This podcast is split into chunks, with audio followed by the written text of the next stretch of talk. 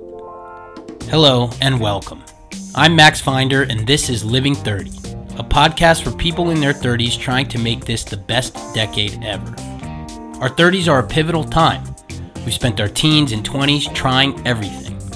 We now have a better idea of who we are and what we want, and it's time for us to go after it. We've experienced education, both formal and informal, career success and career failure, love and heartbreak, and maybe even some births and deaths. Living 30 is devoted to gathering innovative approaches, deep insights, and lessons learned around topics like health, work, relationships, and more. Visit living30.blog and stay tuned for more interviews, articles, and to join the Living 30 community. Thanks for listening and enjoy the podcast.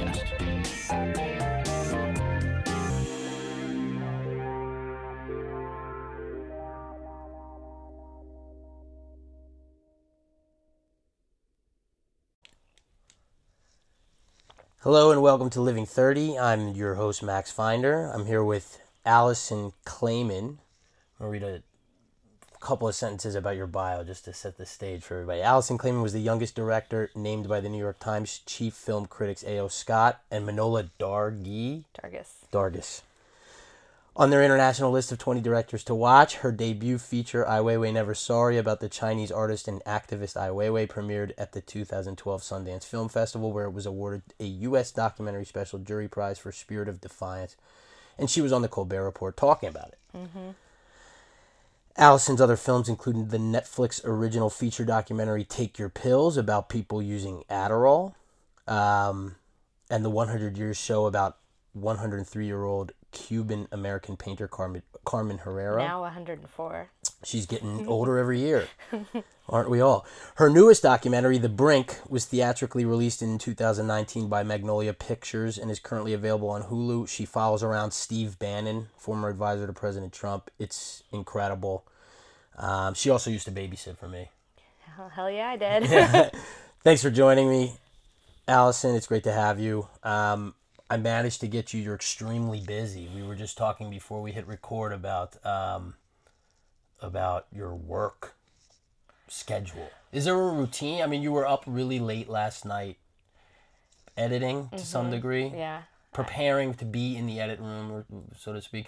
Um, I mean, what's can you speak a little bit about your work ethic and what's required in order to to get as much like you do a lot of work. You're how old? You're 35? Turning 35 tomorrow. So this last time, can we say I'm 34? You're 34. Thank you for joining us, 34 year old Alison Klayman. so you have an, ex- an immense body of work for somebody who's 34 years old. When did your first, how old were you when your first film came out? Um, when it came out in 2012, that means I was 27, turning, you know, I turned 28 late that year, but when it came out, I was 27. So it's I mean it's a pretty impressive body of work for somebody your age, right? I mean, so I guess we were talking about what goes into it. Do you do you feel like your work, the amount of work that you're putting into these things, has increased over the years from age 27 till age 34? I um I mean I think so the with film it's really interesting. I mean I think you have a big advantage in a lot of ways, well, there's advantages at different stages in different ways. And there's a big advantage when you're younger because you can just like throw yourself into something. You're likely to have less kind of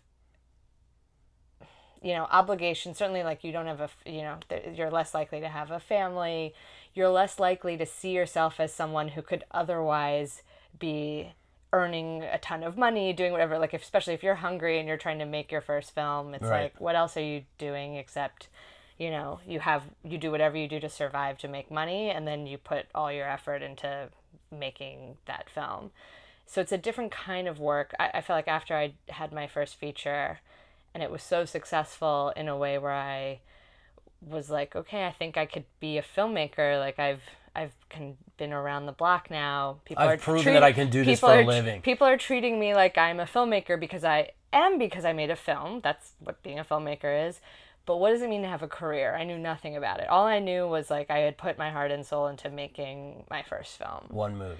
Um, which also I spent a lot more time on it than I really have on any other film. But that was in part because I didn't know how to make a movie and I didn't know what I was doing. I was working as a journalist at the same time that I was, you know, starting to film with Ai Weiwei. And, you know, I filmed with him over three years. Again, that's why also a lot of times in documentary, people's first films are sometimes, you know, one of their most amazing films because again, it's like they're just putting in all this effort. It's not it's not the same as like having having a career, you know, in quotes, where you're also just trying to figure out like I make movies for a living, as opposed to like this is this film that I jumped in because I had to make. Does yeah. that make sense? And I I had a lot of feelings about After Never Sorry, that film, you know, where I was like, this meant it meant so much to me, and it was both.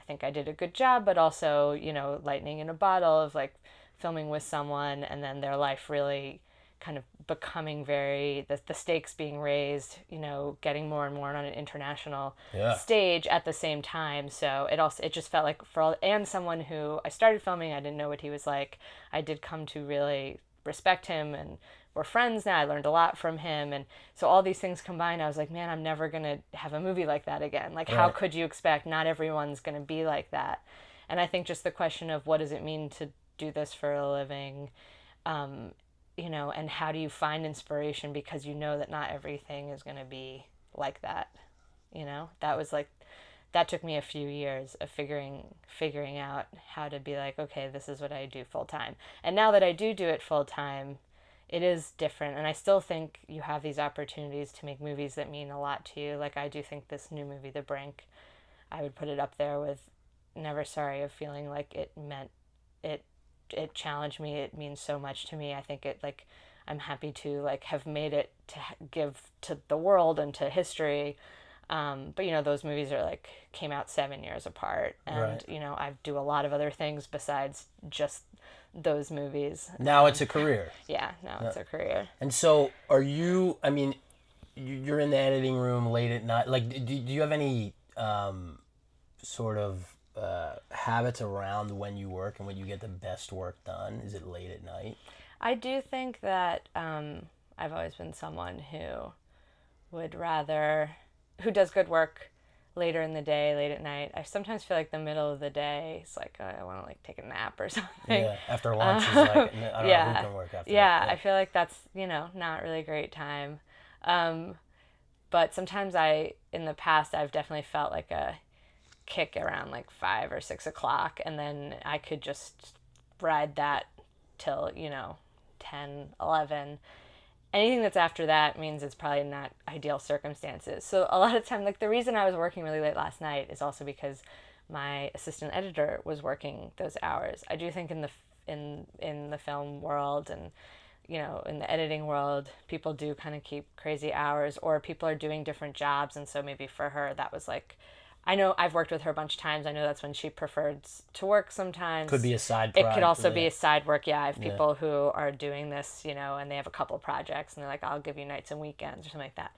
And I do have this feeling, and I think that's part of the role as a director. It's like I'm sort of the captain of the team, right? And I, if, you know, if someone's like doing work, I mean, it doesn't mean I'm always have to like be up. I mean, you know when it is, but in this project, it's a little bit of a labor of love. It's a short, it's not it's like funded, but this current project this that you're working yes. on, yeah, yeah, yeah. Yeah, um, it's a, sh- a half-hour film called Flower Punk about this Japanese artist mm-hmm. who works with flowers, um, and it's funded, but it's not funded to the tune of, you know, everybody is on full time, right? Like people are getting paid their full rate, but like they we don't get to have a lot of their time, or or people are doing favors. So to me, it's like if she's up now and she sends me something and she's going to be working for the next few hours. It's better if I just stay up, I review it, I send her back my notes. It's like capitalizing on, it's like keeping the machine running. Right, you're a manager to some degree, and so when your people are working, you want them to be working. You need to give them the feedback they need in order to, to continue. Yes, and it really is,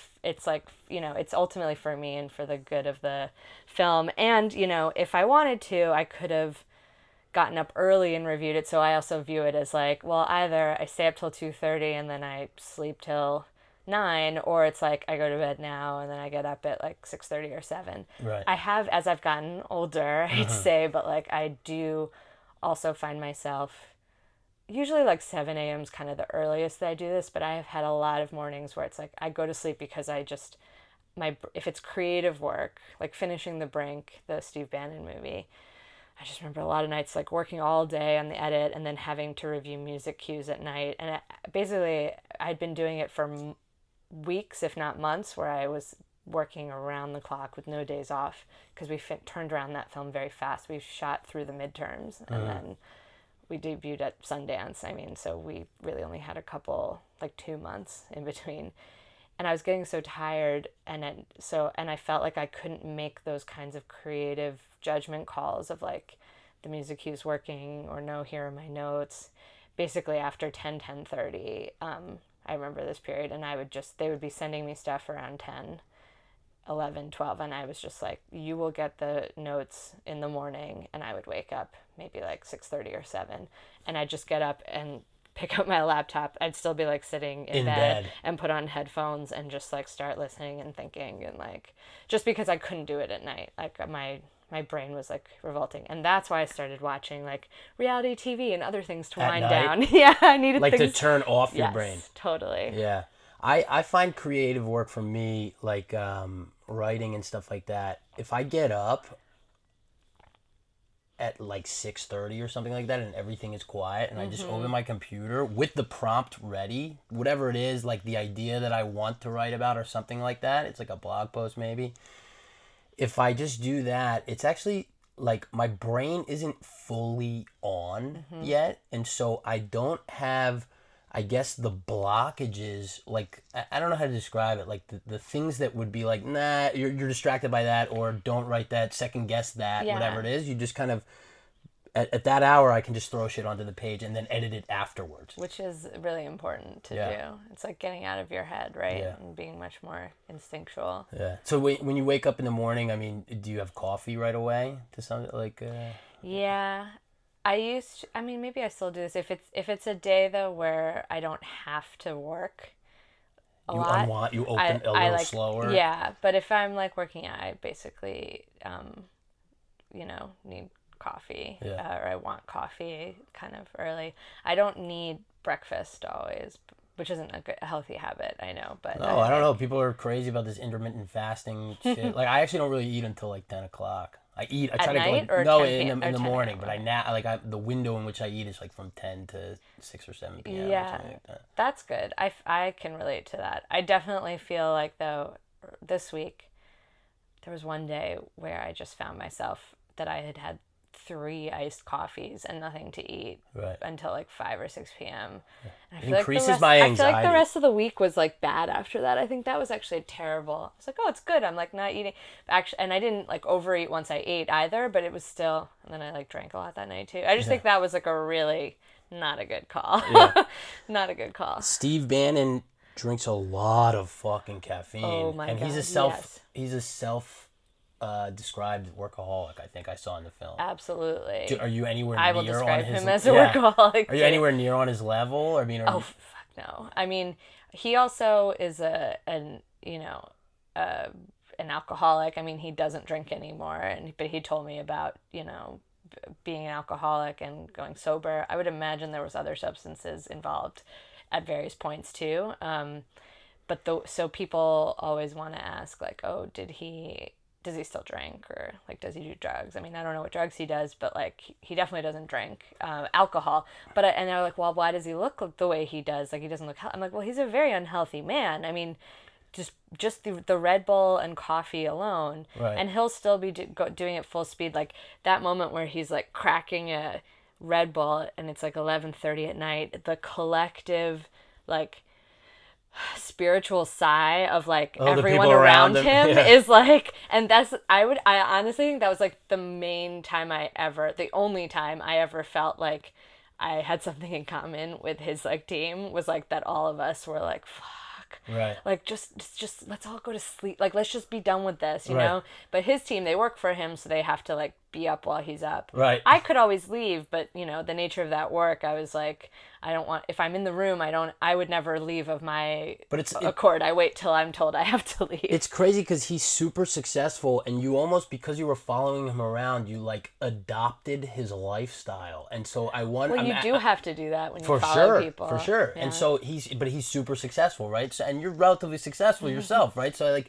it's interesting to me to think that you got some kind of glimpse of where that can go, maybe too far or something like that. Scare the shit out of you to some, to, well, in some way. and I thought like you know with Ai Weiwei too, he was really always really interesting, and both of them they're kind of the same age. I mean, I f- filmed Weiwei when he was in his late fifties, and I guess Bannon as he's in his mid or late sixties. yeah, Um, and Weiwei was an early riser, and he would um, uh, work until basically lunch, and then he would take the afternoons off. And at the time, I was filming him, but I imagine it's his life is similar.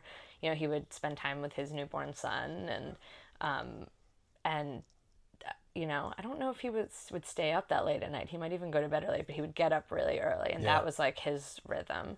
Um, and you know, so I associated that with like Success, creativity and like you know, just like someone who, you know, and and it seemed kind of healthy. I thought to like be, you know, I've always been kind of someone who likes to stay up late, and my dad does too. But I don't necessarily think of that as like a good thing, you know. Yeah. Um, but um, yeah, Bannon was someone who was more like, you know, staying up really late. I never, I didn't really film with him early, and, uh, you know, I can't say as much about his morning. I filmed with him some mornings, but I can't say as much about his morning routine as I can, like, about his late night stuff. Right. But and did he ever? I mean, did you ever ex like? Did you ever catch him exercising? To, No. No. And because as he got more famous or notorious, which I do think he really loved, um, he also he said that he loves to like walk around and you know, if like when we would be in Europe or something, you know, and he said actually in DC that he would walk around and I had at first been like, Oh, I'll like film you doing a walk maybe, but he just felt because he was someone so notorious, which also means hated, that he, he didn't feel like he could just like take walks. When he was in Europe and thought less people would recognize him, I think he did more. But I think he also it felt like he was kind of like a captive of the thing that he really wanted though, which was to be seen as this you know, evil mastermind, Yeah. kind of behind the scenes ruler. which which involves staying indoors. Yeah, which which is and I was like the whole movie I was like, man, it's just like a lot of interiors. Right. Bec- you know, which is why I also would film all the time as you see like him getting in the plane, out of the plane, like in the cars. Like I wanted to give a sense of movement, but like mostly Oh the yeah, you is see that it's him. It's him moving around for sure. though, Yeah. but it's all inside. yeah, sure, and then long days where it's just like he's sitting Yeah. and like or, or standing maybe, but like in one room. And luckily it was usually like pretty expensive hotels and Right. things like that. But I, I you know, and I'm not lighting because it was just me shooting alone and I didn't have a crew and I didn't, you know, it's verite.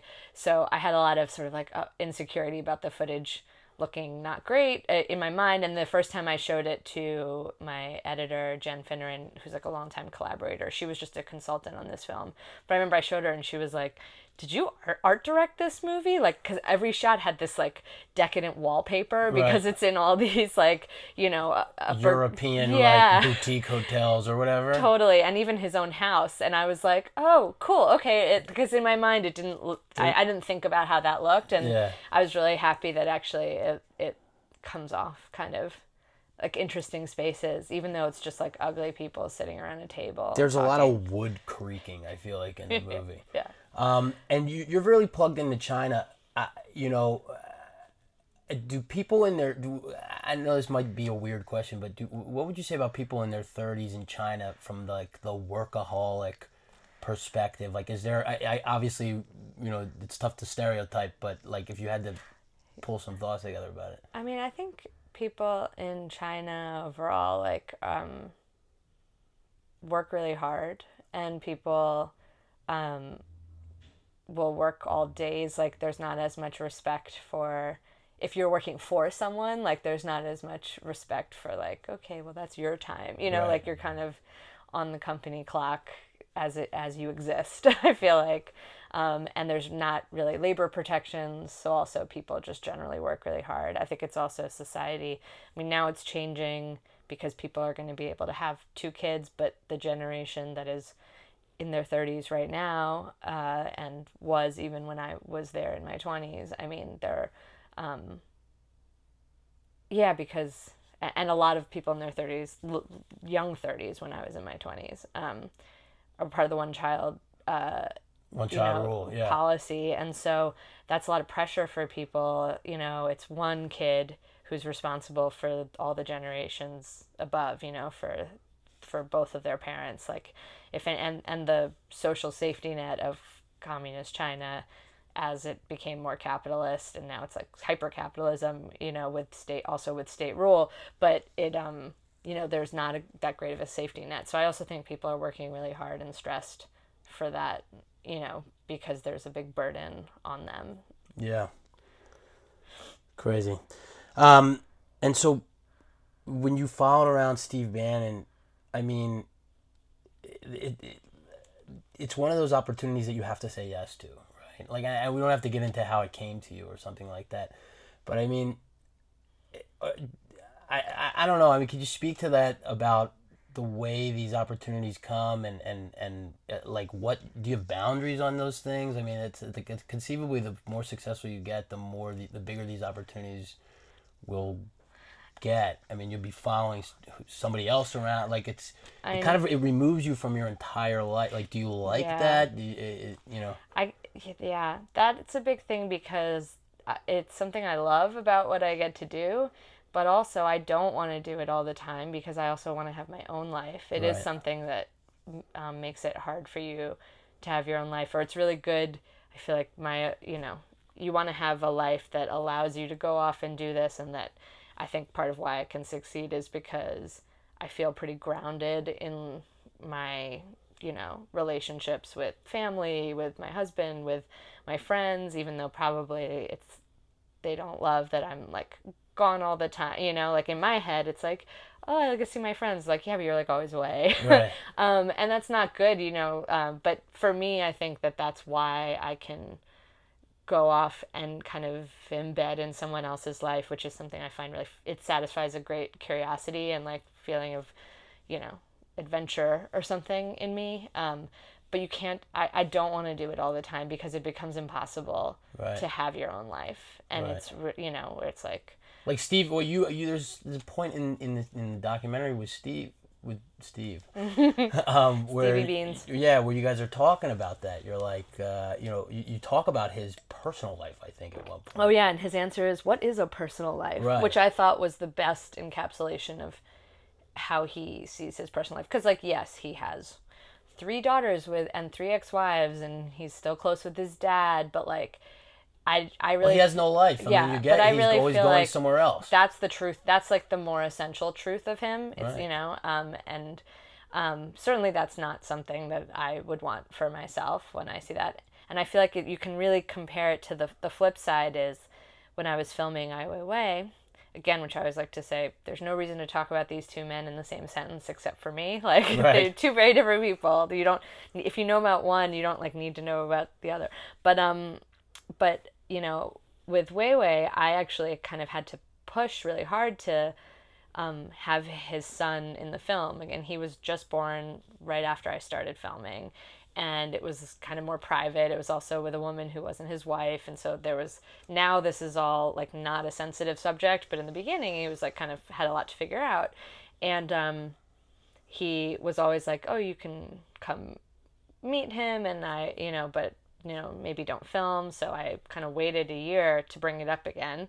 And I said, you know, I'd really like to film you guys together, even if it's just like one scene. And he was like, why do you keep bringing this up? Which was hilarious because I hadn't brought it up for a year straight up. Right. Um, but I was like, look, I'm making a movie about you right now.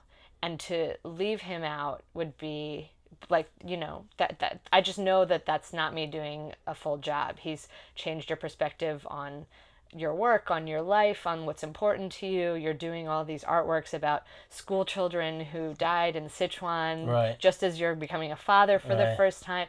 And he, when I said he spent, he would not work in the afternoons, he would go and spend time with his son. I was just like, that's like negligence on my part and I have to fight for this, you know, like and and and he did end up being part of the film and he's a huge part of Weiwei's life and social media presence and everything now and so I'm really proud that like it you know if it was not in the film it would have been really weird and I you, now it would make the film not seem as evergreen because I would have missed this big important thing. Um, and then so I know what that looks like when you're like, oh, family's important to someone, and you have to figure out how to get it in the film respectfully, you know, respecting them. And so with Bannon, I could also tell, like, and I filmed, I met his dad, and I interviewed his dad. I filmed them together a little. I tried to film him with um, his older daughter, but uh, you know, I could, I knew what it looked like when it's important, so I also knew what it looked like when it wasn't important. like I was just like, this is I don't think people need to see this to understand him better. I think that line, "What is a personal life?" Yeah. Which and then he's like, "I mean, I have golf." Where I was like, "Have I? I've never seen you play golf. I've never Right. heard of you playing golf." But okay, cool. The idea of golf You is know, very dear to him. yeah, like so. I think that that is really hilarious. But your original question was how these things like come to me, and I do think even like now, yes, I do get um, like people seek me out and with these opportunities um, in all kinds of different ways. Well, I imagine you're starting to say no to stuff, Oh, right? yeah, Like you I- have to I- really control what what you do. Yeah, I definitely and it and I really do follow it based on like I think it ends up being something that's like a gut thing, but I I learned many years ago. I got this advice and I think it's still good, although I wrestle with it, but I think it's good advice. You know, just like always take the call. You know what I mean? Like when I get pitched things, like there's a certain maybe threshold of stuff where I'm just not interested, like both the opportunity, the person bringing it to me, if all of it's sort of like below a certain threshold of what I you know, if I know I'm never going to do it and I, you know, or, or whatever, maybe I don't engage. But there's like a big range where I think it's, you know, why start by saying no and never even having the conversation? Like, have the conversation. Maybe it's not going to work out, but this producer or executive or, you know, whatever is like someone who will, you know, will be, be interesting or you'll end up doing something else together. So, kind of like, you know, when it makes sense, like, still do the call. Um, and I think there's something for me that I like love that feeling, like the feeling of like in email my in, inbox. It's like Or the feeling po- of possible opportunity. project. I love that. I like really get into it.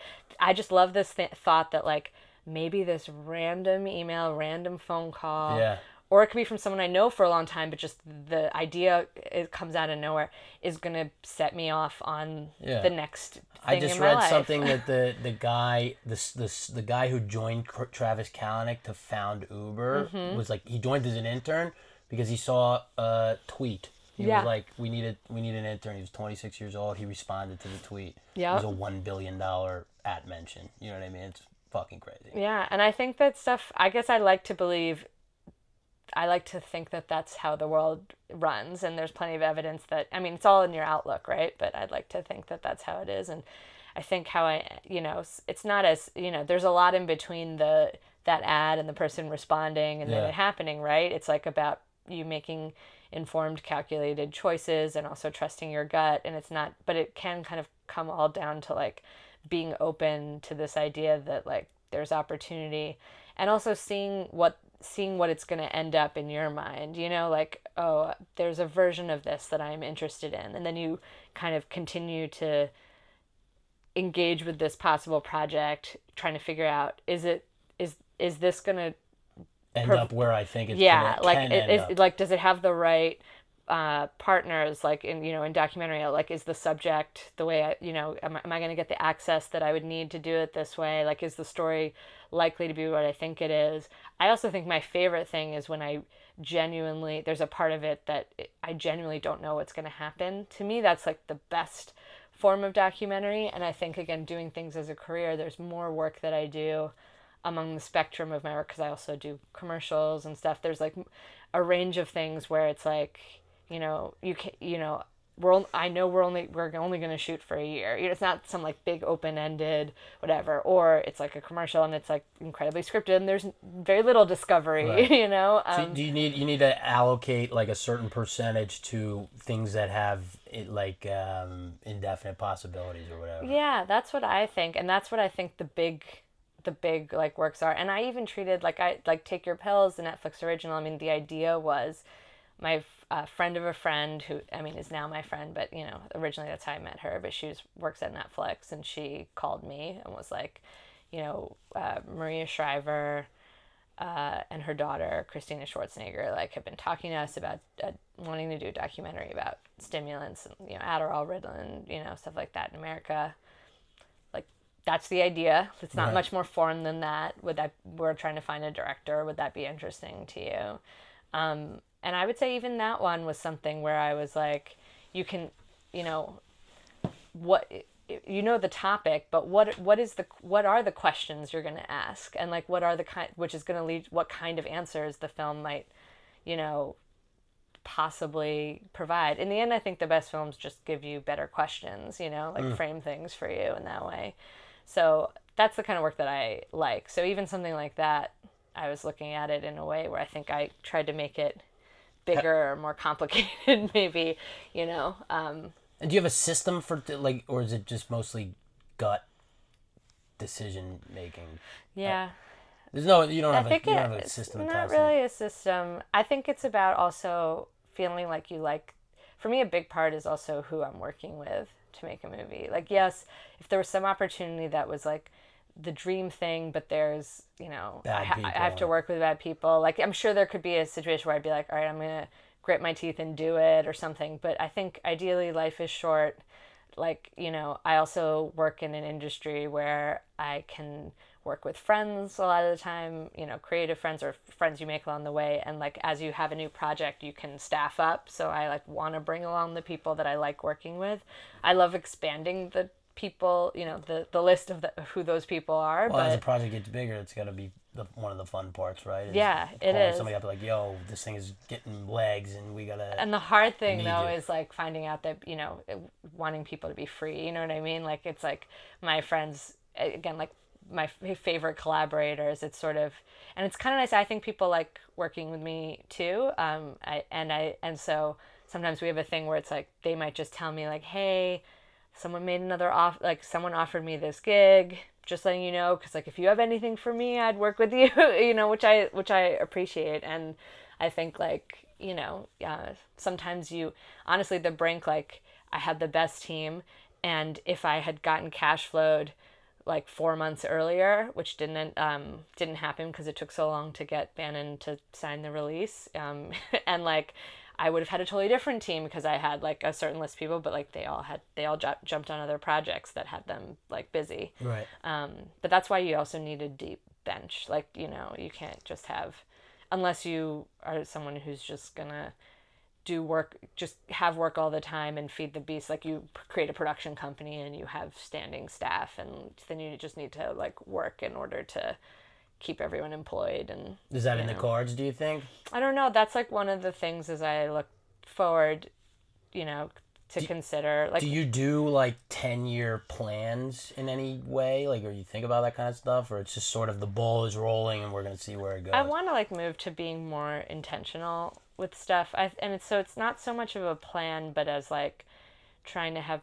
I'm always looking to like expand my skill set or the kinds of projects I'm doing. Like you'll you'll take a project specifically because it challenges yes. something that you don't you're not an, an expert at. Yeah, and it might then make people look back. I mean, the fun thing is then to look back and be like, what makes my body of work? Because I'm like, you know, I do I have done pretty like different things or n- not everything is topically the same i would say. they're very different. But All... also that's because who wants to make the same movie over and over again? Right. it's like i made that movie and it because i do do things to challenge myself is there other areas of your life besides filmmaking where you do that? Like even just mm, like i you know i there's question. a story where it's like eh, there's a guy that i saw talking about holding a case of beer in his hand. He picked the longer line to stand on at the grocery store because it was a challenge. Yeah. So I mean, are there things like that in your life? Do you think that you? Uh... I think I'm trying to be someone like that. I mean, like moving to, I do think I'm, when things are gonna also help me in my filmmaking, which you could call my work. You could also call my like art. It is kind of also just like life overall. Yeah. Um, I don't want to be like in an unhealthy way where it's like it's my work which is everything, but it's like you know it's I also work at Spend a something lot of that I time like. doing it. Yeah, it's like work that um also uh, it's like work, but it doesn't feel like work because it's my projects. Even when it's like a project comes from somewhere else, it you know, some work that I do is just work, and then I try to spend as little time on it as possible for Right. maximal pay. and then other things, you know, you um, you know, it's your life, but I so I do try to challenge myself and expand my skill set, and I like it when it's in ways that are going to add to things I can do film wise as well. So But like I language or Yeah, like I mean, well, I went to Be- I mean, I didn't know I was gonna really get to become a filmmaker or do journalism, but I moved after college. I just moved to China, and I did feel like the big thing. I was like, I want to be somewhere. I want to learn a new language, and Right. like be in situations where I have to do it. Um, this summer, my like thing that I was doing, because I actually this summer I was feeling like you know, I had a dinner with some friends, actually friends from Beijing, like expats who now we all live in the States um, again. And I was like, let's all do something this summer that's like out of our comfort zone or like learn something new or do something, whatever. And we were trying to come up. And I did my thing, uh, which was to take an acting class. Really? I did. So I've I'm still doing it. I've been doing it for like two months. it's Meisner technique. It's basically like public therapy. I just like go and you know cry and scream and hit walls. No. um, But do, do you feel some kind of like release after each oh, class? and it's cha- it has changed my life. Not to be like totally cliche, but it's but I also mean that in in a lot of different ways. Like that thing we were talking about earlier about like getting out of your head, Yeah. right? I mean that's the slogan of this technique. Um, and I don't know if I like What's the technique exactly? Meisner, and I don't the way I would describe it. Well, why I find it fascinating is it's like, and everyone in the class is a working or aspiring like actor who otherwise has a day job, um, you know, or a survival job kind of, and so they're all you know, it's not like some exercise for them. They're like Oh, trying to be Yeah. a better actor Yeah. But the way this works is like it's trying to make you better better at being yourself and fig- and getting over your own shit to just like know how to be yourself and be ex- instinctual and recognize if you have problems but like kind of not not get trapped by them so that you can be better in imaginary circumstances and being like playing somebody that's not you if that Like you, sense. you, so you need to have all of your shit under control and be completely in touch with who you are as a person in order to put that aside and be another person. I guess that's sort of the ideal, I would say. I mean, no one probably has all their shit under Right. control, but like you can tell where Kevin be- Spacey's a phenomenal actor. and be right exactly shit is shit like it's like getting i think it's also the ability to be in the moment part of it is to be in touch with yourself and again you, we can debate whether there's a like true self i mean that's an interesting concept but but also so that you can be present with your scene partner with the other actor and i think that's the big goal and most of the things we do in class are like uh, activities and improv. It, it, it's not improv, but like they are improvised. It's just like repetition, improvised scenes. But it's always with two people. And part of the point is to like not be trying to like be some showy version of yourself that's like only in your head, but like being there and like Being present with the other person. yeah, and it does make people better actors. I've like watched it. I mean, I think it's amazing. Suddenly something can get created. And you could be a great actor in some ways and still be really bad at this technique and Mm. have to like learn it because it's not it's not it's it's something you have to learn. It's a weird way of being. But Sounds like meditation acting. but but it's and therapy and I think And like therapy. therapy. Um, and I think like, but I've seen it change like me in situations where. I think it's just the fact of me doing the class and because it scares me a lot, like just being there is like intimidating. That's- that that's it makes me feel power like in other circumstances because people were always saying to me, like I was scared to jump off uh like a at, at a swimming hole, like at a quarry, like swimming place in Maine. And it was like kind of high, and I don't really like heights like that. And I was afraid to jump off. And my friend was like, "You fo- like you made the brink, like you followed Bannon for a year. Like this is way easier than that." Right. But I'm like, no, it's really not apples to apples. And I'm still like kind of like crying and having a panic attack about jumping off this thing. But actually, like channeling some of the stuff about like but yeah, you've been going in front of strangers and like being bad at something or like being vulnerable and and you keep going back even though you don't have to. Right. That and then being like plus the technique of just being like and just shut it off. Get out of your head. One, two, three, jump. Like that was what got me to like, you know, To jump. To jump. And so I'm excited about that. And I think it's helping in my like writing because one of my goals is to like do a scripted project. and Really? I've been writing a screenplay and I do see how it's made the writing better because I think I understand better what actors go through, which is was really professionally the reason I was doing the class was to understand actors better. When when do you work on the screenplay?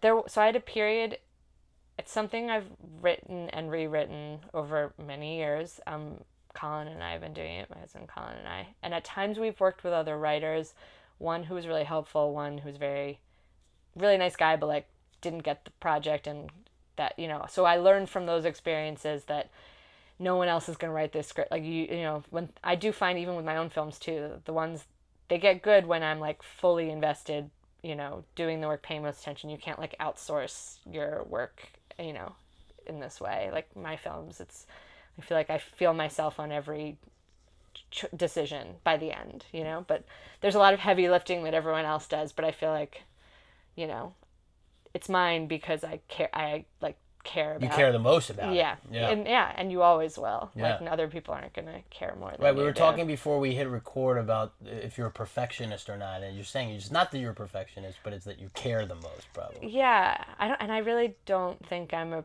because I'm so. I also feel like I can be so sloppy and lazy and like not be a perfectionist. But But you're thinking about it night and day. That's Yeah. the difference. Like it's and I would be so sad if I was doing work that I didn't feel that way about. I think like then I would have this other problem, which would be like wondering what, what am I doing? You know what I mean? what do you like, think about people who who can do that or who do do that? I mean, it's I a lot it- of the world. I know, and that like Colin and I talk about that a lot too. I think it is a lot of the world, and I think we're not those people, and and I and I think that's why you know maybe maybe it's easier to you know. And I've yeah, I think that's why we it's like something that we can connect on that we like like to uh, talk about the ideas of things and that's part of our work but it's also just like what we talk about at home i mean like, it's not great to like work all the time but just being engaged with and caring about what you do in that way and not that seeing it it as like work, work. Yeah. And yeah and not seeing it as it's a like the job itself isn't about I mean, the job is about making money. Like, I want to make money, and like, money is like good to have the life that you want. But it's not like the job is to do the work of the you know that you have your pro- it, the job is to do your projects, and you just hope you can get like, and you want to get paid really well for it. Right. But it's not about like I do a job so that I can make a lot of money, so that then I can use that money to have the good life. It's like kind of the The, money comes because you're committed to this project that you're passionate about. I mean, that's the dream. Is like That's the you know, and Do we you- keep talking about the Avengers money. You know, I want to get to that place where people Yeah. are like really paying me, you know, crazy amounts. to do your dream.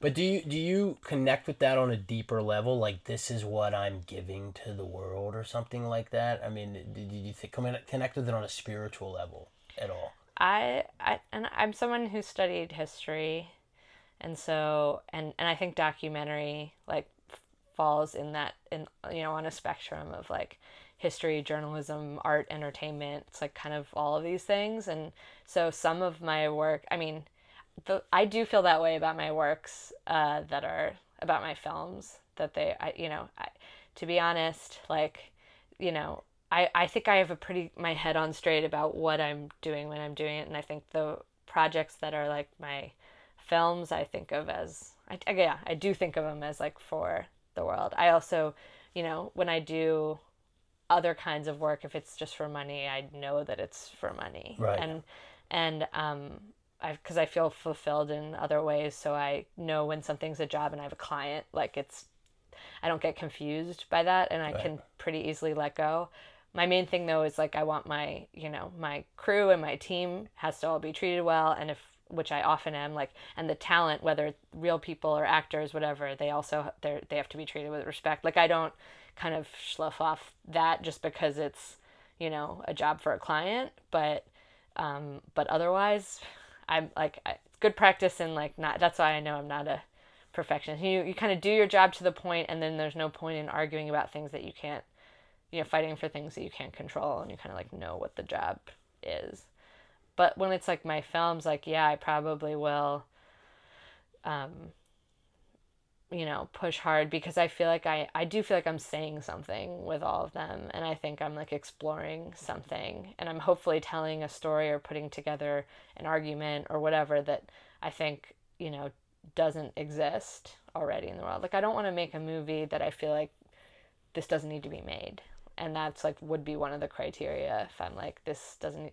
i don't see how this is a movie or like the world doesn't or, need this. or like yeah or like it's already been it's, it's like kind of it's out, it's, it's out yeah. there already you yeah. know? Um, and then there's like my own interests where i might be like i just don't care about this.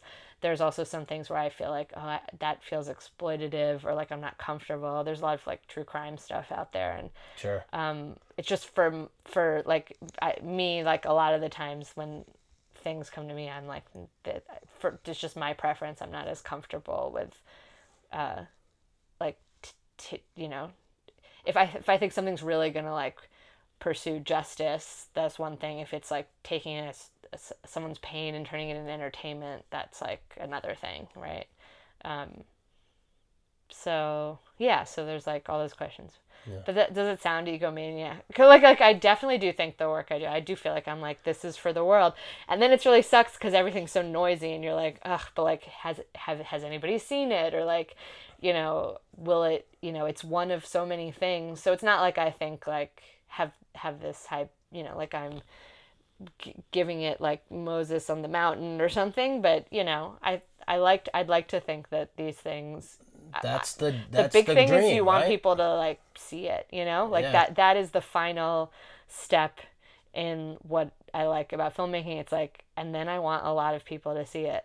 like uh, because you know not just not for like ego but because you're like otherwise what was the point like the you make a film to be seen you make you write music to be heard like you know you want it's a relationship with the audience and there's no but there's no part of it where you're creating for the sake of creating. It doesn't matter what the what the audience probably that not bullshit? that's probably just not me. That's, That's not not, you. you know? Um that's where i'm like you know the art is like that's why i mean i do embrace the idea of that my like work is also art but it's not only art. And like um and that it's for me but in the end it's also entertainment it's a movie like you have to recognize the form of the art that you're making well it's also for- supposed to influence people i mean take your pills is a like can uh, probably influence people to think about their Adderall I mean, consumption. the amazing thing about that film and like it. or it did- Weiwei is an it's, extremely it's inspiring. scared, yeah, and like even with Take Your Pills, I meet people all the time who say that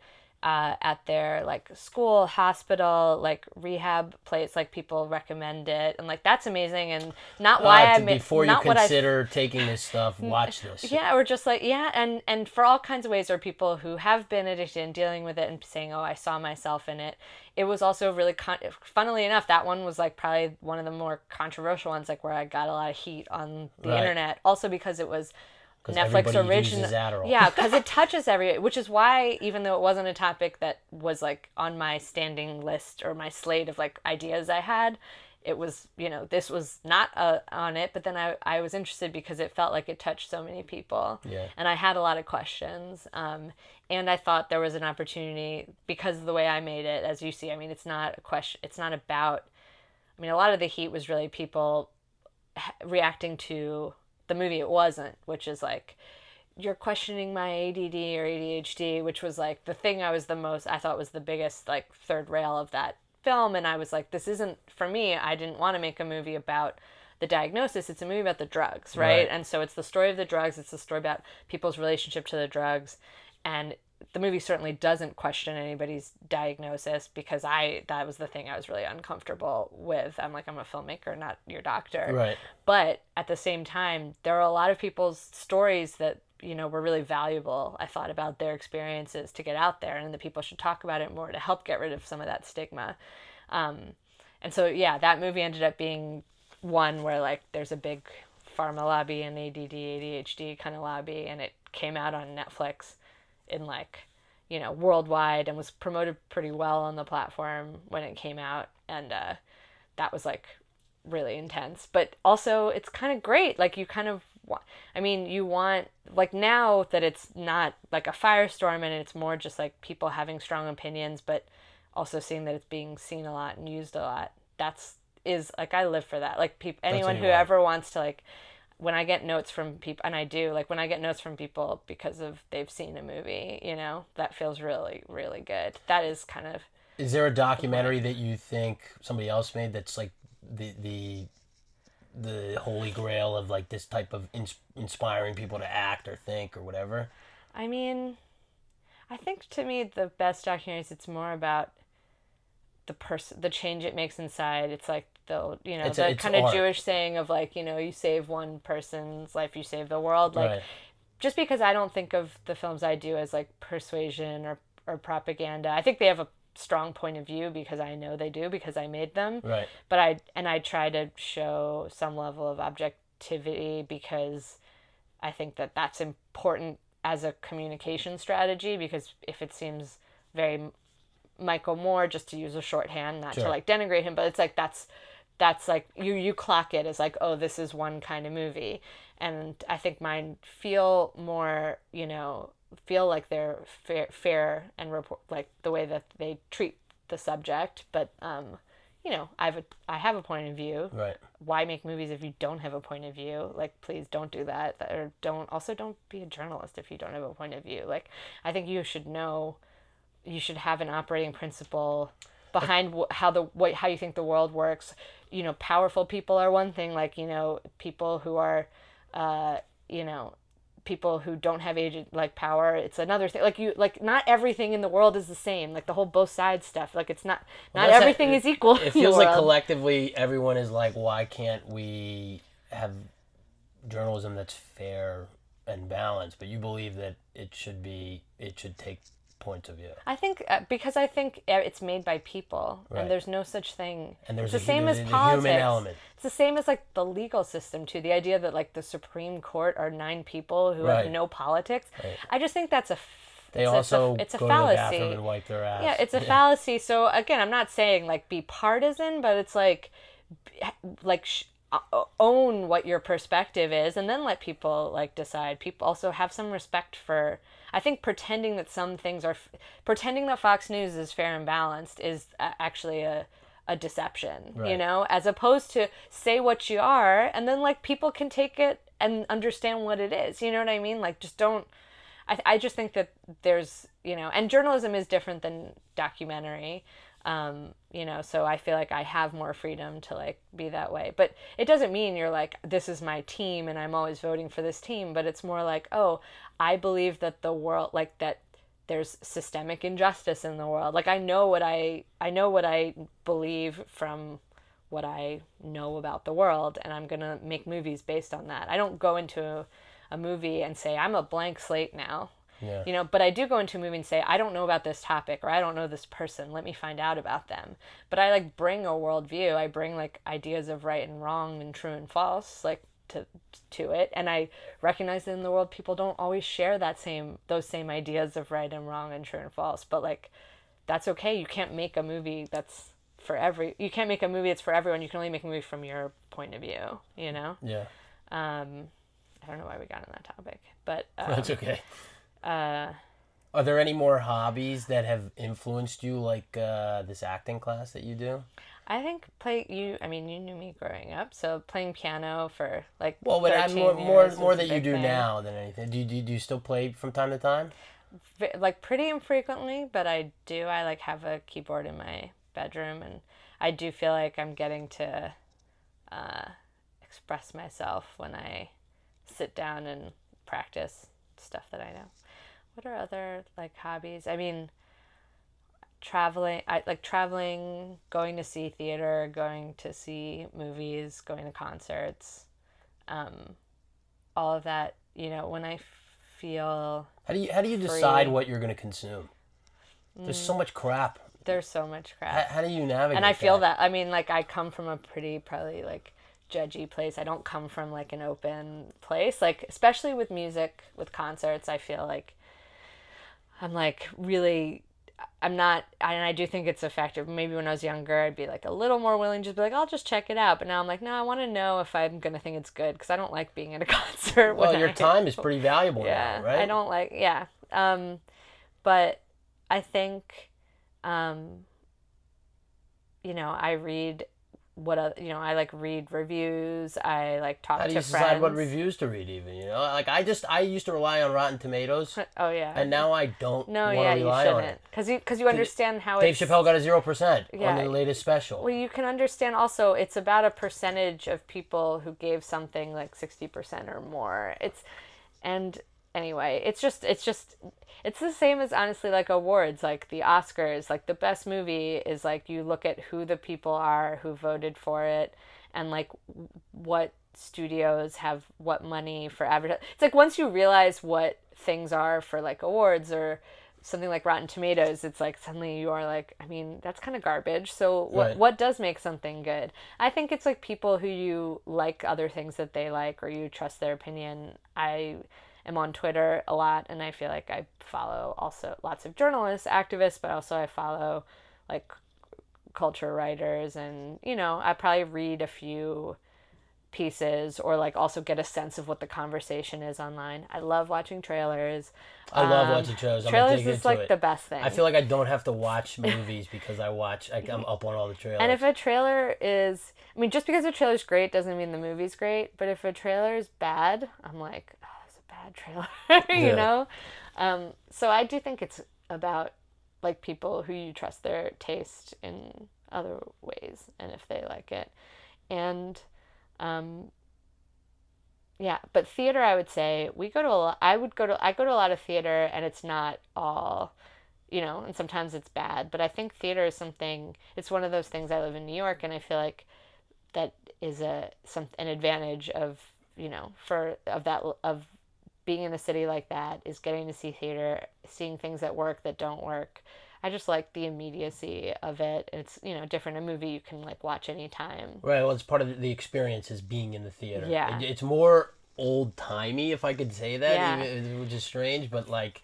And I feel like that's something where I've gone when it's a critic's pick and not liked something. Mm. I've also gone when it's previews and the reviews haven't even gone up just because I'm like, that seems like it could be a cool show. And, you know, it's just, it's one of the things that I choose to, to go and be willing to have a time and come out and talk about it. And yeah, it just feels special. Yeah. Whereas, like, if I was going to go to a movie, I might be like, mm, not that movie. Or like, mm, you know, I'm not going to go to that concert. Yeah. don't know why. Do you ever have imposter syndrome? You know what that is? Yeah. Um, I think everybody has it. Has anybody told you that they didn't? I mean, I don't know. I mean, I have. It's Yeah. it's it's. I just from seeing friends in in um, other fields too, knowing academics like Colin. Oh man, people suffer from it so hard. Uh, but like uniformly, I am someone who really though gets. I don't. I don't get trapped by that. I mean, I think everybody can feel it. Um, I like sometimes wish I was more.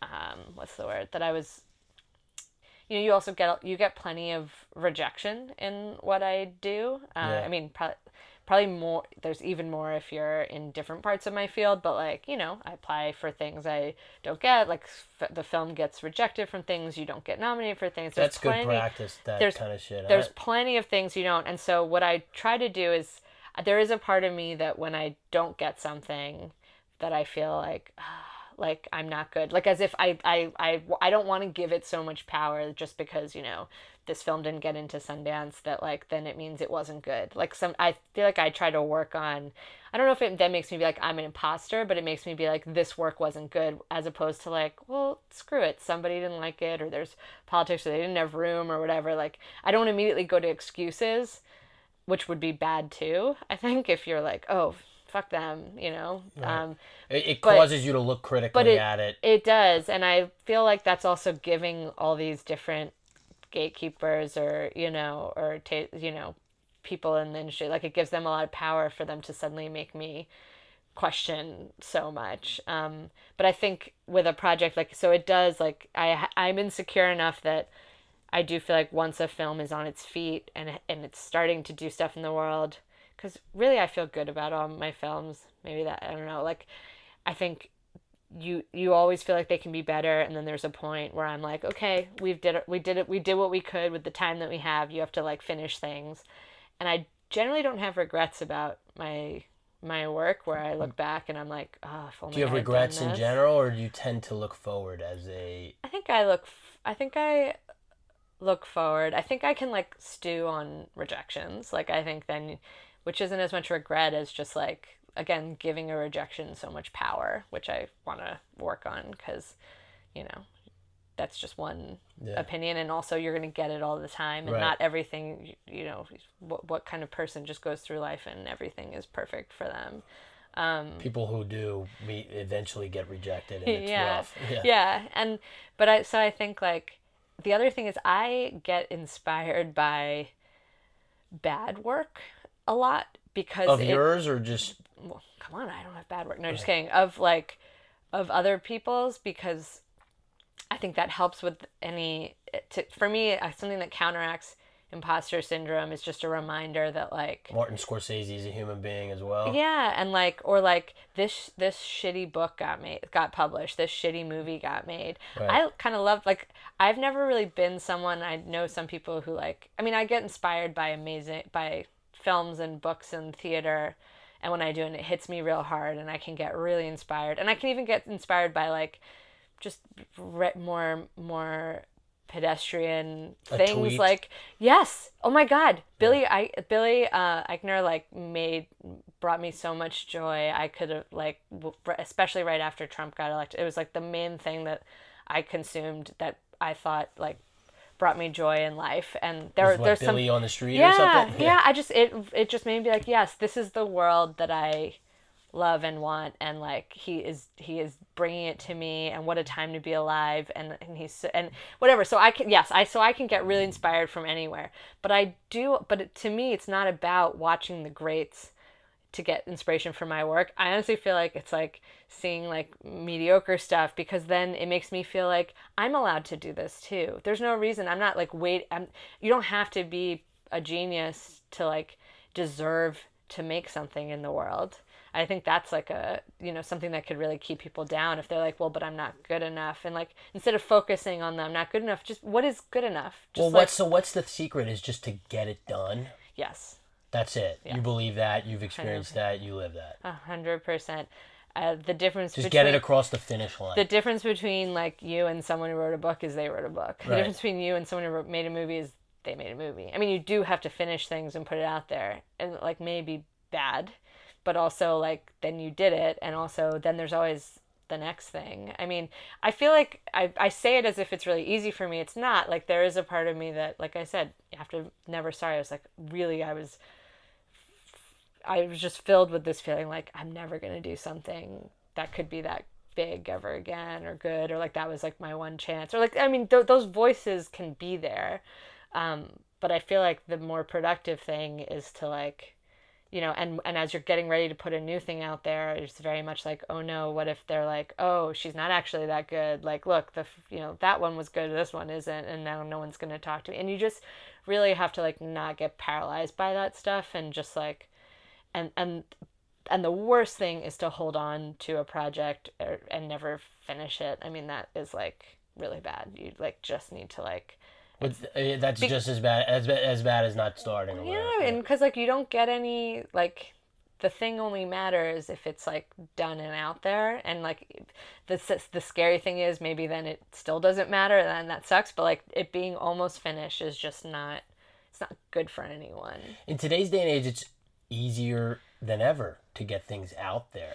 i know I wonder if that makes it that much scarier to some people. well i think one of the perfect- like I'm a podcasting. I mean, it's the easiest thing in the world now. But it took me. I, I wanted to do it, and then a year later, I started doing it. Yeah. You know? Well, and once you've started, and then you realize it's like actually once you have a few under your belt, then it's really oh, gonna Oh, feel yeah. like something, right? Like Yeah. that's how you feel now. Like, but the point is you can't get to that point until you do the first one, and it's still not. It.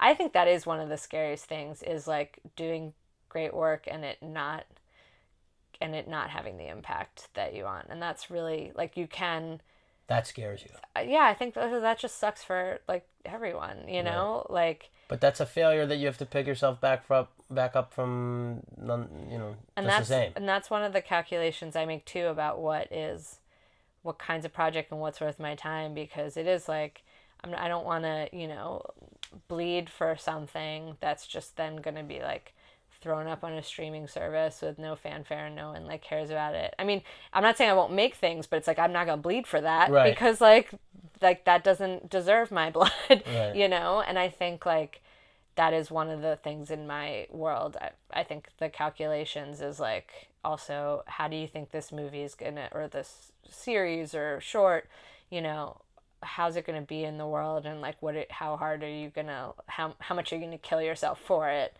and like that's the measure for any of these stuff is how, how much you- you're gonna bleed for something and I think you should like be try to be realistic about it because it would be really painful, you know, if like if I had a project and I was like this is I feel the way about this that I do about you know my my most important works like I would be very careful about what I do. And then there I have some projects about who I would give it to how I would let it be financed or bought and distributed. I'd be trying to make it as you know as big and treated like like my baby not to use the annoying analogy but you know like it's like it's the th- it's like this precious thing you made.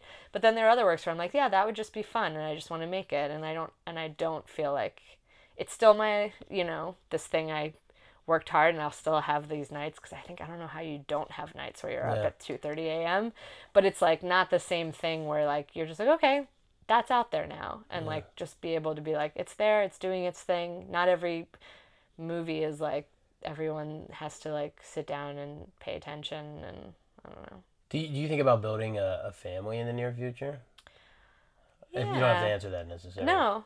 Um yeah. do you think are you like do, you- do you think i'm gonna build a don't know. family and i'm am i, I gonna know. be able to bleed the same I- way yeah, I mean I've like seen from friends how they make it work or it definitely changes and I think you have to have work that is also sta- more stable and predictable. And I do think already just naturally I think my career has that worked out again because I don't only make movies where I just follow people and like I have projects I or that are more manageable. I have commercials that are I mean those come up kind of quickly, but again it's minimal amount of days and for a good amount of money and um, I wasn't necessarily doing all that to, it, in order to have a family. It just felt like it was a more stable, smart way to live. And when I looked at people in my field who were successful, who were 10 years, 20 years, 30 years older than me, they all make commercials. So I was like, okay, that's clearly how you make a living in this.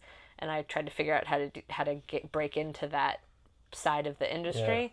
But I think part of it is like that will help so that, you know, if I have a kid, I, it scares me to have a kid because I'm like, uh, my life is very unpredictable and like, you know, you can't go follow bannon around for a few months with it with no, and like every week, I mean, I don't even have like standard week. Like every week is different. right Um, and sometimes I know what my week is going to look like, and sometimes I don't.